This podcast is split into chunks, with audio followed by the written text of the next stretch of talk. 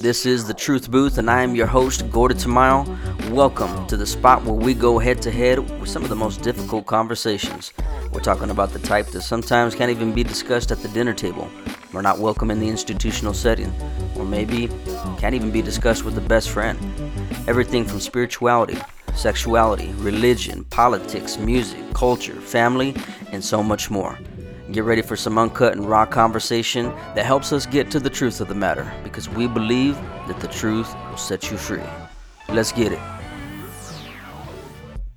This episode strikes particularly a strong chord for myself, partly based on my past and how I used to be on one side of the coin where I was constantly pushing and promoting and instigating a lifestyle of sexual perversion, of drugs, of alcohol of chaos. And so that is one of the reasons why I invited the guest that I am going to have on today because I wanted to address what many believe and what many talk about as simply conspiracy theory, but those of us that are paying attention or looking into it even more can attest to the fact that it isn't just a conspiracy theory. Uh, sexual exploitation is taking place in massive amounts and has been for a very, very long time. Much of what we're seeing today is a massive sexualization of everything on the planet. Perhaps this has been going on for, for longer than we can even imagine, but with uh, technology advancing the way that it is, the internet exploding onto the scene, it's bringing to light more of what's going on behind the scenes and how it trickles into these facets of life that many of us have turned a blind eye to or maybe even haven't even heard of happening before. And so, very often, it's the topic that people don't want to discuss. They don't want to shed any light on it for the sake of not looking like they're crazy or not being ostracized because the majority of our population in our world they subscribe to the mentality that it's a free for all that it's okay to celebrate chaos it's okay to celebrate perversion and that shouldn't be the case but as time has gone on we see ourselves living in a world that openly accepts sexual perversion it openly accepts the misuse and abuse of something that was meant to be holy. And now we see it being desecrated in so many different ways, in so many different fashions, and even celebrated when it's being done.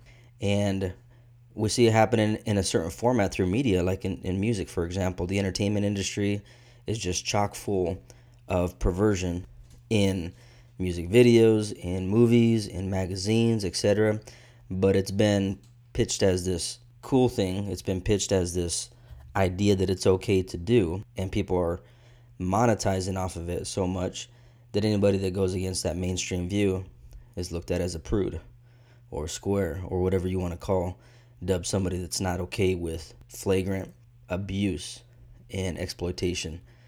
And so that's kind of the mentality behind what was causing us to jump on this particular topic and I think we're just we're just scratching the surface here with this particular interview, but it's the hopes that in beginning this discussion about it, it will shed some light on the fact that hey, this is a very real thing that happens in this planet.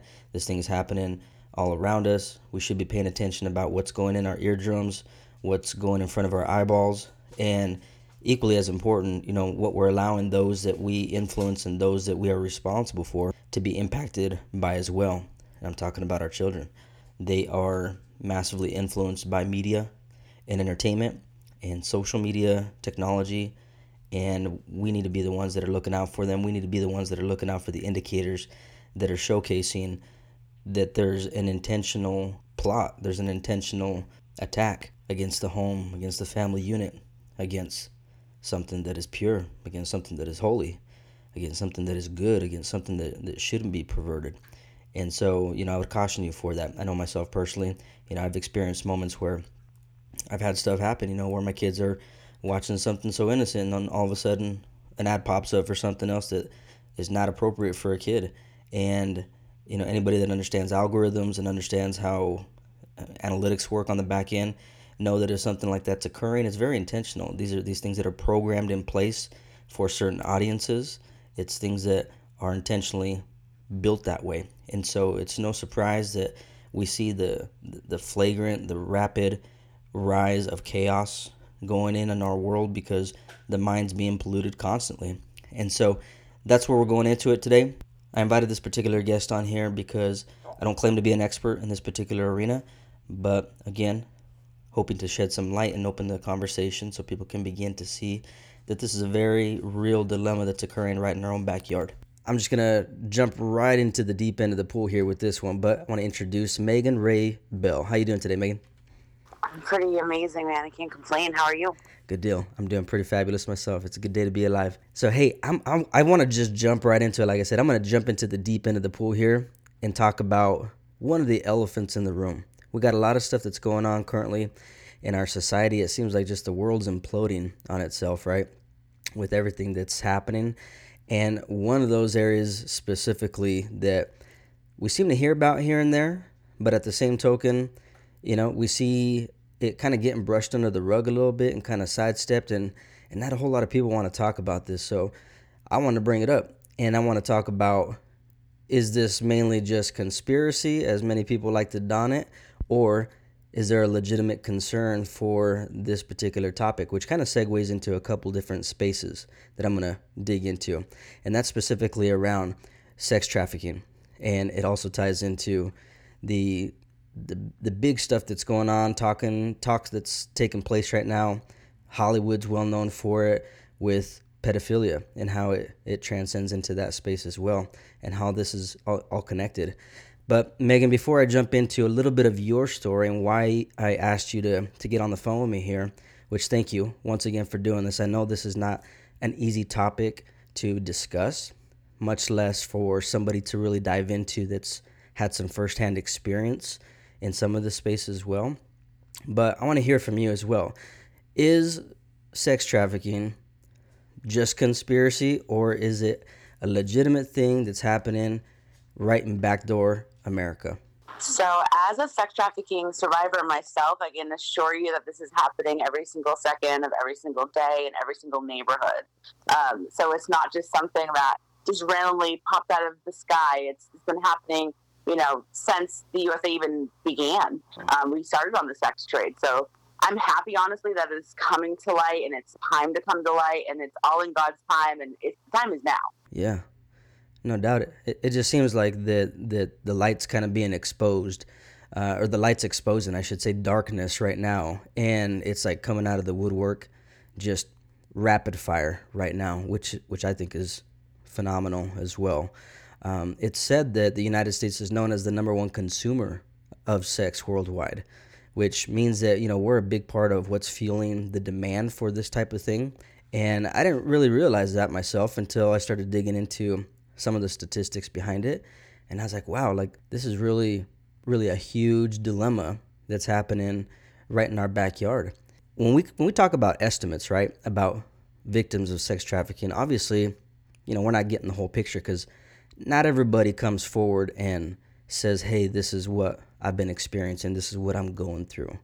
What are some of the things that that keep people from coming forward and speaking to what they're experiencing and going through? Yeah, so a lot of it is like, who is going to actually believe me? Uh-huh. Um, so when I fled my trafficker, the police were actually going to send me back to his house because they didn't believe me. Um, another thing is, a lot of um, judges will try try us for prostitution when we were we weren't you know doing it because we wanted to. We were doing it because we had to, or we were forced to um, to do so. So yeah, those are the two main main things that people don't really talk about it. And I guess the third would be just you're ashamed, you're embarrassed that you went through that. You don't want to tell people. You mentioned shaming, and that being something that keeps people into a, state of silence and, and not willing to come forward and look for help, being willing to just speak out against somebody because maybe they don't they don't have any resources, they don't know where to go, they don't know the next step, and some of them may have been um, trapped up into this space unknowingly, you know, like yourself potentially here. You have to tell me a little bit more about your story here, but that leads into the question of this whole process of grooming. And talk to me a little bit about that. Like, what does that process look like? For obviously, it's going to be a little bit different for everybody, right? But talk to me about like what that looks like and how that takes place to where somebody can walk into something that they really don't know what they're getting into, only to find themselves knee deep into something they shouldn't. So, grooming is really getting to know your victim. So, that trafficker or that pimp is really, um, you know, researching, digging in, what makes you tick, what makes you more sensitive, what gets you emotional, uh, what are your triggers. So like they really, really, um, they could groom you for like six months to a year. And that means like taking you out on dates. Um, if it's like a Romeo pimp, which is my experience. Uh, my trafficker was my boyfriend. Um, so he really took me out on dates, bought me all the things, sold me this life, um, a family, a home, gave me this dream. And they really approached the vulnerable, the naive, the poor, the young. They never felt love. So it's hard, you know, to go from that to a man like showering with gifts and love and just like really wanting to get to know you, but they, you don't really know his real intentions um, of, of grooming. So, so somebody that gets into that place, like for you speaking from your experience, like how, how did you get from that place to finally saying, wow, this is what's really going on? And I don't know if it was an epiphany that happened. I don't know if it was somebody that pointed it out. Like, what was it that got you to a place of being trapped up into this world to realize I need out? Yeah. So my whole experience was I loved I loved him. He was a, my boyfriend. He was a rapper. I just fell head over heels for him. Um, and it was slowly, and I hear this in every single sto- story. It's like it all happened so fast. So they use violence and fear and threats, intimidation, and really abuse um, to get their victims to do what they need to do. Um, so the the point that really broke me was actually my trafficker's best friend's brother looked me in the eyes one night and we were out for sushi because he was trying to make me feel good after um, you know pimping me out for the night. So he'd bring me to places that made me feel happy. And his friend told me he, he looked me right in the eyes and i believe this is god. He was like megan if you're not happy you know you can leave. And something really dawned on me when he said that. I was like oh can leave because you're so controlled and manipulated that you feel like you can't and you're not worthy anymore and that no one will love you again and you just feel dirty that that's a real word that I would use. You just don't feel like anyone will love you again. Um, so when he said that, that was like a click for me, and that's not the time that I actually left, but that was something that kind of helped me to leave. Um, my escape story is kind of gruesome, if I'm allowed to share it. Yeah, yeah, you're, you're open to share it. Please do. It was the tail end, so I was groomed for about six months, trafficked for six months, so a full year in total.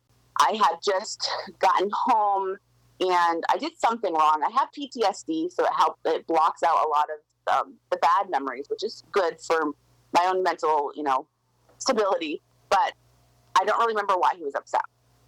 But I remember him just punching me and kicking me, and I had a gun to my head, like a knife to my throat. He, he cracked a bottle of Stoli over my head, and I just remember blacking out. I woke up and he's like clean up your own blood. I, and i remember like literally crawling to the shower and i just like sat in the bath for a long time and i just talked to god. And that next day he had gone somewhere.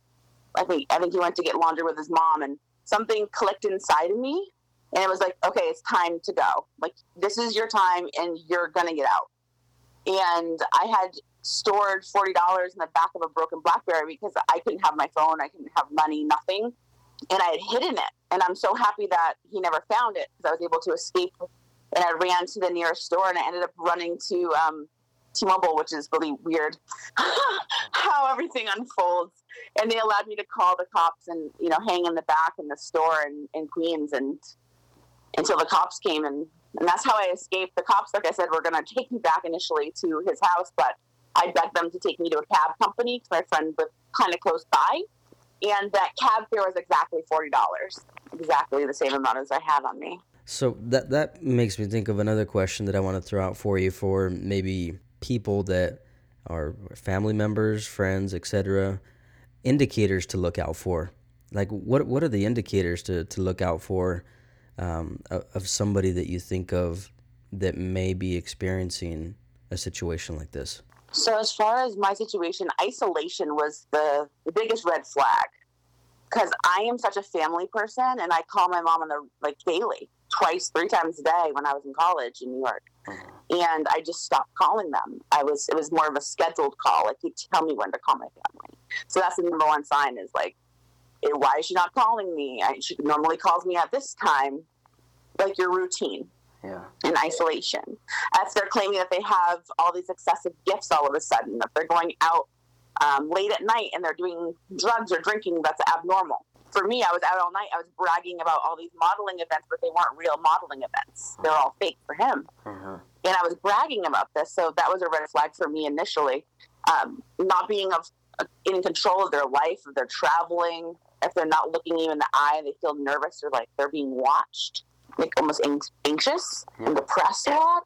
Anything like unexplained injury is obviously a branding tattoo. I have my my pimp's brand on on my body still.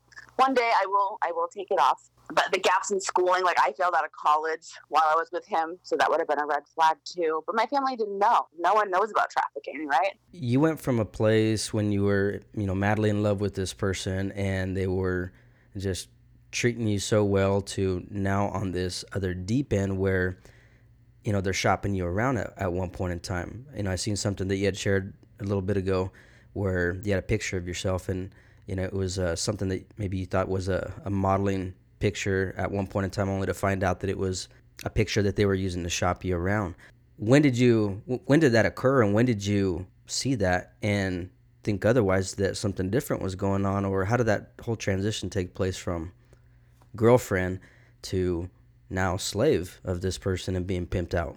Yeah, so he always told me like you're going to be the biggest model ever and I'm going to be this rapper and we're going to be this power couple. That was a, you know, a whole dream that we we had together.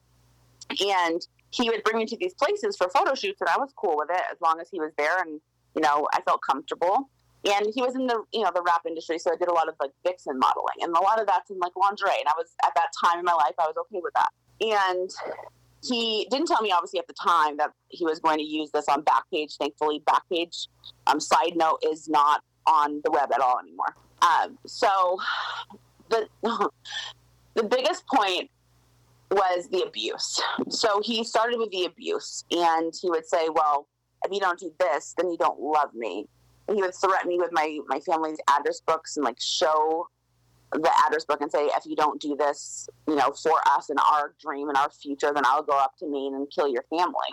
So it wasn't like a, oh, babe, can you go and have sex with other people and get paid for it? It was more of like, you have to do this or I'll kill people. Uh-huh. Um, so it was a lot of abuse and threats. So that's how it kind of moved from the boyfriend and girlfriend. We did move in together, and it was slowly trickling um, the abuse, the intimidation, the threats, the fear so he built that up in me. He would lock me in closets just for punishment. So I was really controlled. Like it was, it's it's really insane to even like really think back to that point in my life. I feel like it's a movie a little bit. Yeah, no, it definitely sounds like something you'd see on a movie. Many people, you know, they think of, oh, I wouldn't fall into that. I'm not that dumb. I wouldn't make such a mistake that way. And in reality, like, I don't think anybody's you know, in a position where they can never say that, hey, I couldn't be susceptible to falling into such a trap or a similar trap. Is that true? That's very true. People always are like, well, why didn't you just leave? I'm like, well, why, why don't you just come into my situation and you try to leave? Right. Um, but it's not like that. It's like any domestic violence case. You always hear the same thing. I just couldn't leave. Yeah. Honestly, I felt like I was being watched, and I probably probably was. I feel like he paid the neighbors upstairs to watch me to make sure I didn't leave. Um, I didn't have keys anyways, but yeah, I just felt like I couldn't leave. I, I was watched. I obviously didn't have any money. Mm-hmm. And I was, he had me addicted to cocaine too, which is another thing that traffickers do is they, they get you addicted yeah. to drugs. Removing any kind of resource that you have, drugging you up to numb you up and, um, and just isolating you from, from the rest of society and, until they need to use you for whatever purpose. Yeah, and I, I failed out of college too. So he's like, now what are you going to do? Right. Like no one's you had sex with all these people and you fell out of college, your family doesn't even call you anymore. I just remember him saying all these like awful things to me. And it I almost I tried to commit suicide one night. And that was the hardest thing I ever had to share for the first time because I am super embarrassed by that because I'm such a positive person. Uh-huh. So for me to say like I tried to commit suicide, it doesn't even feel right to come out of my mouth. Um, but yeah, it's just you just you go to like the lowest place you could possibly think of, and that's what the traffickers try to make you feel like. Wow. Yeah, you were broken at that point. Yeah, completely. I'm, I'm looking at a lot of things that are taking place here currently in our culture through media and you know I don't I don't know if you feel the same way that, that I do in this particular space or other people that are listening right now but I see a, a hypersexualization of everything that's being distributed to audiences, and it seems to be getting younger and younger with the material and the products that are being pushed. What do you think when you see, you know, some of the stuff that's getting thrown out? And some people think it's crazy talk, but then you see people sharing videos about, you know, the stuff with the troll dolls and the LOL doll negligees that are being revealed under cold water with certain tats and emblems on them. Uh, you know, the cutie show that's about 11 year olds twerking um, for cash, etc. Like, what are your thoughts seeing uh, the massive push for sexuality and sexualization in today's culture? So our, you know, our top authorities, our government, our celebrities, they really want to make, you know, adolescents not innocent anymore. They don't want that. They want to sexualize them. That's their goal. I that's my true honest opinion. And you know, having these dolls and like even like Disney movies, if you really watch them and you hear them, mm-hmm. a lot of the jokes are, are adult jokes, and it's like, why are you even having this on a kids show? Right. Um, so I've been more aware as a mother, just like with the LOL dolls, I actually threw Bella's out. Like I'm not, I'm not for it. Um, they're already dressed kind of, you know, mm-hmm. risky right. as far as that goes. But yeah, I just I'm not for it. I believe everything's happening for a, a reason right now. The cuties, you know, Netflix. Even when I was a cheerleader in high school, you had to wear red lipstick in a competition.